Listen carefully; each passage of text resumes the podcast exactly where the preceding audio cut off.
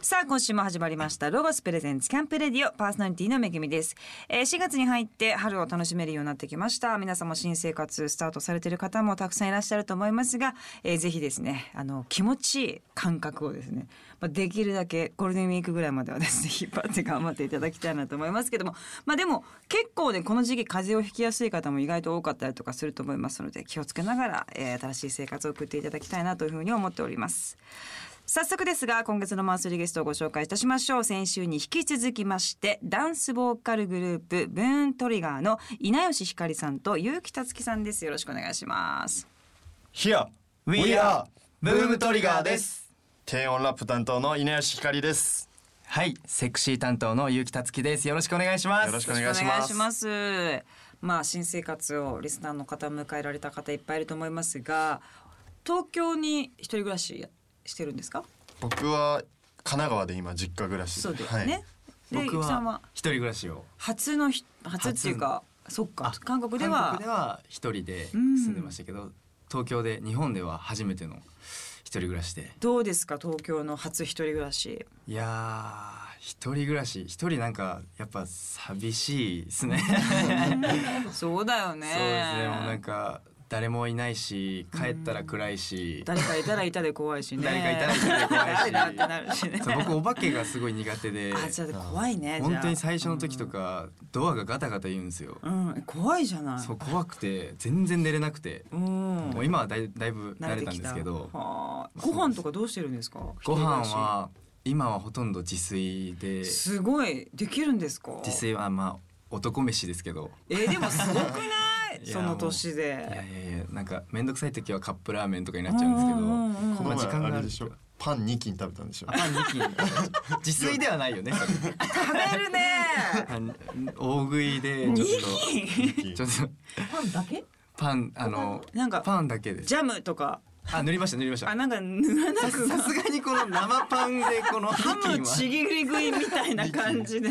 すごいですねそれも 二斤食べたなでも若いからね全然平気だねそそううでですねすよねでもパンお腹いっぱいにならなくないですかパンならないんですよね全然二斤食べたとこで、はいもうそう食欲そうがなりませんなんないよ絶な対んないんですよ踊ってたならん絶かど対んどん食べたくなっちゃってうんねそうですよねえ稲吉さんは自炊とかしたりするんですか僕 僕をあのお母さんとお父さんに、まあ、作ってもらって 食べてる んですけどちょ恥ずかしいこの流れで言うのめちゃくちゃ恥ずかしいんだいけやどそうですよね すいません実家だから当そう然でねすでもなんかたまに自分でとかたまに自分でもありますあいやなこれありますって言ったら多分お母さんとお父さんが 嘘だろって言うんで多分嘘つく なよでもお母さんの料理はすごいまあなんだろう個性的というかなんかなんへかあんままりかそなんうかででスタンダードな肉じゃがとかそういうことじゃないあもうそんななの作れないですねお母何さん作るのお母さんお母さんで伝説のメニューがありますよななんんでかすかメンバーも知ってるんですけうど、んなんかゆかりスープっていうゆかゆかりふりかけのゆかりあるじゃあないですかゆかりにあのお湯にゆかりを入れる だけっていうこれちょおっ母さと おん母さんの編み出したんだねそう究極の美味しいじゃんみたいな究極の飲イんンだんスでタントすけどただ酸っぱいお湯っていう こでしょうね飲めないよみたいなでしょうねお母お母さん面白いねそうですそねっさんでもかお父さんはすごい料理をうまくてなんか結構いろんななんか器具とかをなんかへー勝手に買ってきてだって廃材でスピーカー作るぐらいだから、そうですね手がやっぱ器用な方なんでしょうねそうですなんかアイデアというかすごいうんやっぱりなんか、空間やってるからはいね、なんか新しいことをどんどん買ってきてこれいるかみたいなあの機材とかなんか買ってきてええじゃあお父さんが結構手の込んだ料理そをうですね やってお母さんがゆかりスープゆかりスープ、はい、飲んでみたいなバランスがいいですねなんかそうねですねはあそれ面白いですけれどもさあえっ、と今週もですねお二人にはたくさんいろんなお話を伺っていきたいなと思いますが、えーまずお話を伺う前に一曲曲を聴いていきたいと思います曲紹介お願いしますはい4月14日にリリースしますブームトリガーの新曲、えー自らを奮い立たせ周りを巻き込んでいくファイトソングとなっておりますブームトリガーでゲリラズウェイロゴスプレゼンツキャンプレディオお送りしたのはブームトリガーでゲリラズウェイでしたえーっと先週はですねブームトリガーのあの、まあ、皆さんの結成に至るまでの、まあ、オーディションのですねお話だったりとかですね皆さんの関係性とか、まあ、いろんなお話を伺いました今週はですね、えー4月の14日にリリースされますブームトリガー2枚目になりますニューミニアルバム「オンリーワンゲリラズウェイについてお話を伺っていきたいと思いますこちらはですね「オンリーワンとえー「ゲリラズウェイこの両 A 面ですがゲリラズウェイはまたなんか先週ちょっと言ってましたけど自分たちからまたこういうやってきたイメージとは少し違うチャレンジだったというふうに言ってましたけども歌ってみてはいかがですかこ歌っ歌は結構あのゲリラズウェイって英語が多いんですけど歌詞う、うんうにん、そこで結構光は苦戦してましたあー発音がそうですねあー僕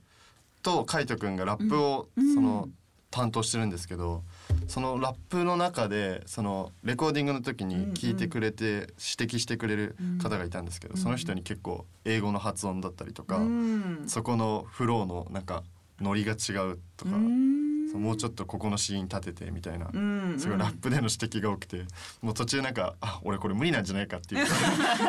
折れそうになって俺そう無理かもみたいなは。い で一回その僕がやってるパートを一回そのあまあこれでいいやみたいな感じでうんうん止められて、でちょっと練習しといてみたいな言ってでそのレコーディングみんながやってる間にずっとひたすら練習しててうみんたういんうな。んうんうんちょっとどんどん追い詰められちゃう、ね、そうなんですよ レコーディングで追い詰められてこれ大丈夫かみたいな無理かもしれない。そうなんですで挫も折そすのる練習した後はちゃんとできたあそうですね褒められましたあー本当よかった乗り越えてねそれってどんどんいいきますからね芸能界 は頑張っていただきたいなと思いますが、えーっと「オンリーワンを、まあ、初めて聞いた時どんな印象でしたかお二人は。僕は初めて聞いた時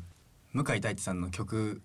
もともと好きで、うんあとは歌い方がすごく僕が好きな歌い方で、うんそのグルービーでちょっとテクニックがいるような歌い方なんですけどそれがふんだんに活用されてるなっていう印象でうん初めて聞いた時、うんで早く歌いたいなっていう気持ちになりました。うんうーんいいですねどうでしたかそうですねなんか、うオンリーワン最初に聞いた時うにんすごい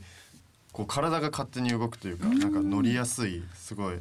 なんかいろんなカフェだったりとかいろんなところで流れててもなんか勝手にこう体が動き出してしまうようななんかうんそのノリのいい曲っていうかへーすごい楽しいですね歌ってて楽しいし聴いてても楽しいです耳に残るよね。最そう高ですね、はいそれはジャケットは今回どんなイメージなんですか、ですジャケットうは、んオンリーワンの方はこの、うん今着てる白衣装、うんはいなんですけど僕らのやっぱ仲の良さというか、うん集合してるうんうんうんかっこいいところが使われてはいてゲリラは衣装がねまた違うんだよねそうですねバックが赤のカジュアルな方でもこの時の稲吉さんがすごいですよね。あそうなんですよこ それなんこかまつげもあそうですあねあれメイクしてるんですか。白いマスカラをなんかすごいこの時そのメイクさんに相談して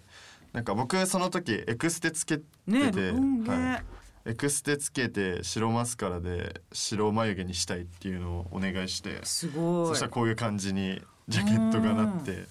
なんかなり個性的。はい、なんかすごい自分でもなんかまあ今はや流行りってわけでもないしなんか確かにはい、なんかちょっと雰囲気すごい神々しくしてみたいなとう思ってんでもなんか自全体の中のポイントになってすごくいいかもしれないですね。でもそういうなんかファッションのはい割とこうインパクトってこう K-POP の要素っていうかそういうのはすごくありますよね。そうですね僕は結構そういうファッションだったりそれこそメイクだったりとかもうん結構 k p o p から取り入れてて、うんその k p o p 今どういうメイクが流行ってるんだろうかなとかうんすごい見ますねインスタとかで。やっぱ K-POP の男性のミュージシャンの人ってやっぱメイクししてますよねしそうっですかねりね。はいしてますねえそれに流行りがあったりするってことそうですねなんか最近はなんかちょっとジュエルを、ま、その涙袋に乗せたりとか、あとアイラインああったをね眉毛の下にこすごい見えるように描く、アイラインを眉毛の下うに赤のアイラインとかをこうシャー舞台のみたいにそして眉毛のここに下にちょうどここにこうスッて入れて面白い、なんか間違えたみたいな感じのへえ、まあ、なんか舞台みたい でコンテンポラリーみたいなへえそうなんですそういうねのがなんか濃いメイクが最近多いなっていう印象はありまあすそうなんですリップとか口紅とか塗るんですか口紅とかも塗塗りますね結構なんかティントを使っててうんその全体的に赤くするんじゃなくてここの内側だけ赤くしてみたいな、女の子と同じなんだね。え、あのチークとかは。チークもの塗るとこは塗ってると思うなんか結構可愛い系のそのポップな曲だったりとかはすごいチークをふんだんに使っててかそばかすとかも書いてそばかすを。はい、とか書いてへえ、なんかこの髪の毛のわ生え際のところなんかちょっとダークなブあーラウンそうとかシャドウのはでいすごいやったりとかして小顔にしてるみのたいは、なそれは相変わらず流行ってるんですか。流行ってると思います結構そうなんですね。男の子もしっかりメイクしてるんだねし。っかりするんですね最近そうですねもうなんかファンデーションだけじゃなくて、うんそうですちゃんとやるんですね。面白いです普ね。段からもう光はメイクもするんほんでプライベートでも。そうです僕プライベートでは最近あんまりしてないんですけど、うんなんか動画とかメイク動画とか、あ、見てるの。はい、なんへでえ自分でもやってみたいなとか、えー、でもいいかもどのコスメブランドもなんか男の子のライン立ち上げてますもんねそうですねえー、面白いですね、、はいいですねレコーディングはどうでしたかさっきはあの大変だっておっしゃってましたけどもゆうきはどうでしたか僕はやっぱオンリーワンの方はうんすごく歌いやすくて、うん歌ってても気持ちよくなんか楽しく終われたっていう感じだったんですけど、ゲリラズウェイのあみんなゲリラズベイが大 変なかなか追い込まれゲリたラんズだウねェイのその僕のパートが追い風に乗ってっていうパートがあるんですけど、あーうんそこがそのなんだろうな勢いというか追い風に乗って感なるほど追ねい風に乗って穏やかに歌うんじゃなくてその疾走こう感疾走そうで感すねを疾走感出すのがすごく難しくてなんか綺麗に歌うよりもなんかがむしゃらにうんその疾走感出すためにっていうので何回もテイクを取って歌で出すの難しいね疾走感難しい難しかったです声だけで本当に表現するのはまあでも皆さんじゃあそこのゲリラズウェイがかなりこう表現的には歌も、まあ、見せ方もチャレンジだったんですね。そうですねそうですねねえわかりましたはいさあいろんなお話伺っておりますがここでまた曲をかけたいと思います曲紹介お願いしますはいこちらの曲も僕たちのデビュー曲となっております重点をあふれるサウンドであ歌詞にはメンバーの名前が隠されているのでぜひ注目して聴いてみてください、はいそれでは聴いてくださいブームトリガーでシェイキングロゴスプレゼンツキャンプレディオお送りしたのはブームトリガーでシェイキングでしたさあここからはスポンサーのアウトドアメーカーロゴスさんにちなみましてアウトドアのお話を伺いたいと思いますえっ、と稲石さんがですねそうお母様が舞台をやってらっしゃるのであの地方に割とつそうですいねて行ってたんですね旅公演そうですね結構お母さんがある舞台で九州に行った時に、お父さんと僕妹がいて妹と一緒になんかホテルに泊まればよかったんですけど普通にでもなんかなぜかお父さんホテルに泊まらないでちょっとキャンプするぞみたいなお父さんすごいわ ちょっとー おおかしい母さんはホテル、お母さんももちろんホテうルです、んはいお母さんテントから舞台行ってたらそれこそタフやなってなるよねサバイブしてるわってなりますがそれでなぜかテントで泊まってでそこで防波堤で釣りとかしてその日の晩飯を、はい、調達するあちっちゃいアジ取れてそのアジをそう3人で分けるっ ていうなんでなんでそんなハードなそんなでなんかウィンナーとか買って焼くとかじゃなそうくなんてか すごいハードに突き詰めて、ね突き詰めるんではい分けるんだみたいなそう取れなかったら食えねえからうんみみたたいいなな。感じだったすごいなんだなん何してんだお父俺さんもお母さんも結構ユニークなんですね。そうですねなるほどね。じゃあお父さん結構アウトドアが好きだったんですかね。そうですね昔僕が保育園の頃とかはすごいキャンプだったりとか夏に連れてってもらっててうんなんかそこでいろいろお父さんの友達だったりとかいろんな人を集めてうんバーベキューだったりとかいろいろしてましえた、ー、それはいいですよね、楽しい思い出ですよねそうですねそして今後やってみたいアウトドアが満天の星空の下で流れ星を見てみたいということですよ、は見てそうですけどねもういななんだかん だ そなんのかそのキャそンプの時んなお父さんのねなんか結構そのキャンプってなった時にお父さんとか夜遅くまでお酒飲みながらうんそういうなんか深い話なのか浅い話なのかわかんない話をずっとしてて わそかれるをわ永うん遠聞かされてるといきついうかわうんだから聞いてて途中でもう眠くなるだからも う星空というかその見え見てる時間もなくてもう寝ちゃうみたいなそうねじゃあ上をガンガン通ってたかもしれないけどそうですね、はい、だからなるほどねそうですねこの年になってもうちゃんと認識ができる状態で、はいできる状態で見たいなっていう、ぜひやっていただきたいです、そしてアウトドアであったらいいなと思うものが野草図鑑はい、なんかの番組でそのこの草は食べれるみたいなはいはいこれは食べればませんみたいなそういうのを見ててあこれってそのサバイバルで活かせるなって思ってその野草図鑑その確かにね。お父さんに聞いたらわかんじゃない確かに。わかるかもしんあなのい。時はアジ一匹しか釣れそう食べれなかったんですけ どもう野草も食べれるようになったらね、どこだってやっていけますからそうですねね。いいですね、いいですね。そして結城さんは、えーっと小学校の頃キャンプで親友のお父さんが英雄だったエピソードがありますってことなんですけども、はいはい、 これ僕はその小学校の時から学童に学童保育に通ってたんですけどそこからもう結構キャンプとか多くて、うんうん、ね火起こししたりキャンプファイヤーしたりっていうのはあったんですけどそのキャンプ場でその僕の親友のお父さんが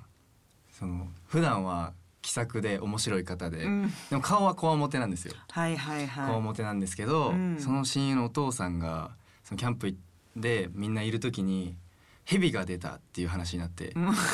マムシがそのすごい毒持ってる、え死んじゃうかもしれないぐらい毒持って怖るいマムシが出てきて その時にその立ち向かってくれたんですよ親友のお父さんがい。、すご子い。供たちを守るためにえー、どうや防火なんかで？いやもう手素手？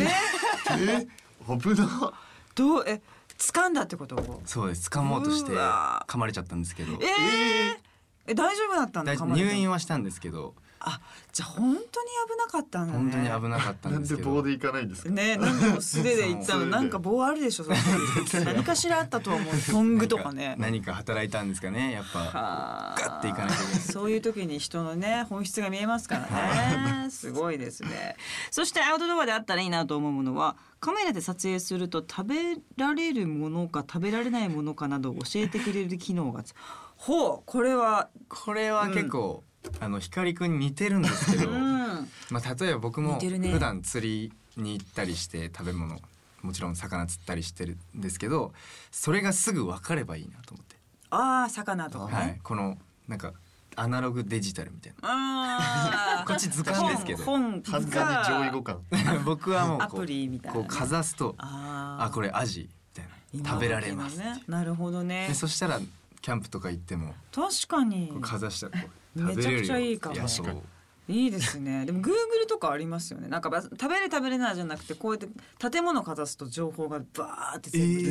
ー出てくるんですよカメラのアプリでえーそうなんですかそうだからそういうのはなんかありそうもうありそうねえありそうですねキノコとかね確かにキノコとかうん間違ったら死んじゃいますか死ぬからね それはすごいいいかもしれないですけどもでもスズメとか映って食べられますとか出てきたもんね。スズメ食べようってマインドにそもそもなって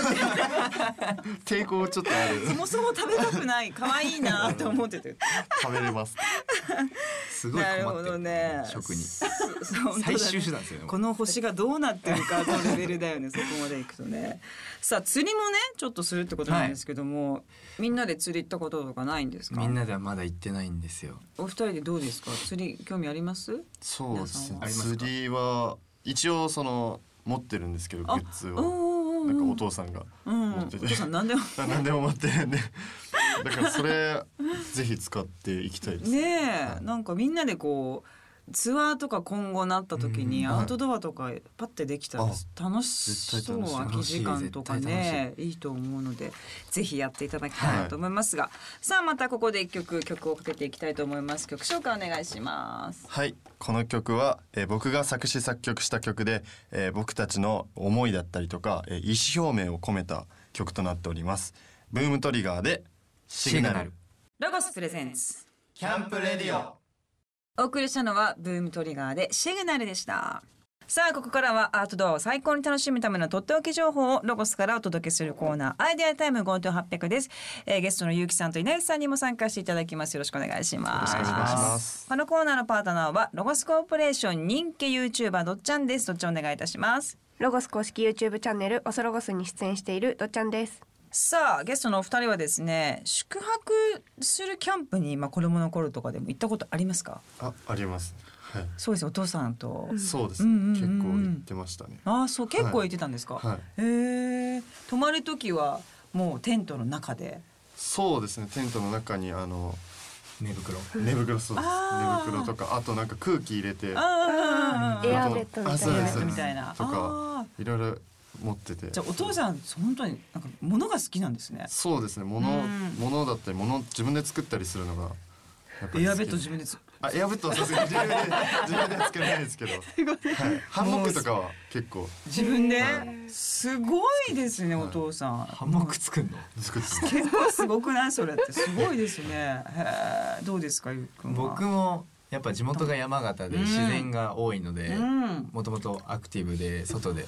キャンプをすることは多かったですね泊まりのキャンプの。はい泊まりのキャンプでテント立ててっていうのはえめちゃめちゃ多かったですー、なるほど。さあそんなお二人ですが、そんなお二人に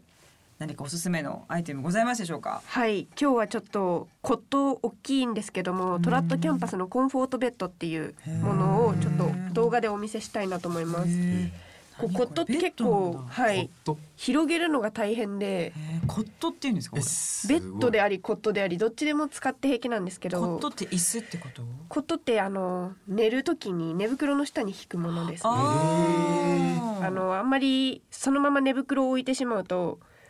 下からの冷気とかであー体が冷えちゃったりとかあー砂利だとゴツゴツで寝れなかったりとかっていうのそっかそをっかそっかいいかもこれ。はいうんこれ組み立てるのが結構大変なものが多いんですけどもロゴスはこう一瞬でねそうなん広ですげら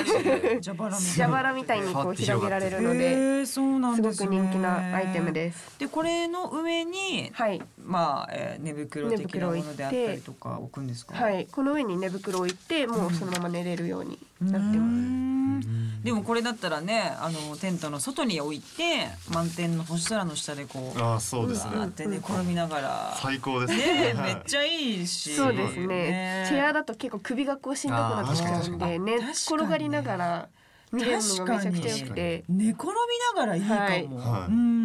サイズ感もかなり大きめに作られてるので寝返りも打てるし、ええーあすごいそんなにたっぷりするんだ。はい結構大きいですす。なるほどねで。しかもすぐ収納できる確かにね、いいですよね。はいなんか普通にアウトドアじゃなくても休憩中とかにこうスそうですねペースがない場所とかでうんうん寝るとかも良さそう。なんかオフィス撮影で中とこう非番があったりとか泊まってやらないといけない人はこう会社用に買っていく方も結構か。あへえ。でもツアいまーすとねかこれからめちゃくちゃ回んなきゃいけない時とか、意外と寝れる場所がない時とかいいかも。あそうですいいですね、うんいいかもしちれっないちゃいちっちゃくて持ち運びうもんうんねえ収納袋もこれでこう袋でバッついてるのでてねえいいかもしれないですね。これ一色ですか。異色です、このサイズっていうのは初めてのサイズってこと。そうですねあんまり他にコットでこのサイズっていうのはないので、うん、あ、そうなんだ。はいもっとミニマムなんだ。ミニマムですねコンパクト収納をやっぱ追求するとどうしてもサイズもちっちゃくなっちゃうんですけ確どかにね。これは重い、ちょっと重そう。ななんどんぐらいあるんですかねお重くないか。そんなに、 はい、女性でも持ち運べるような大きなさいで ね。女の人がはやいってるからね。。女の人も持てますすグワ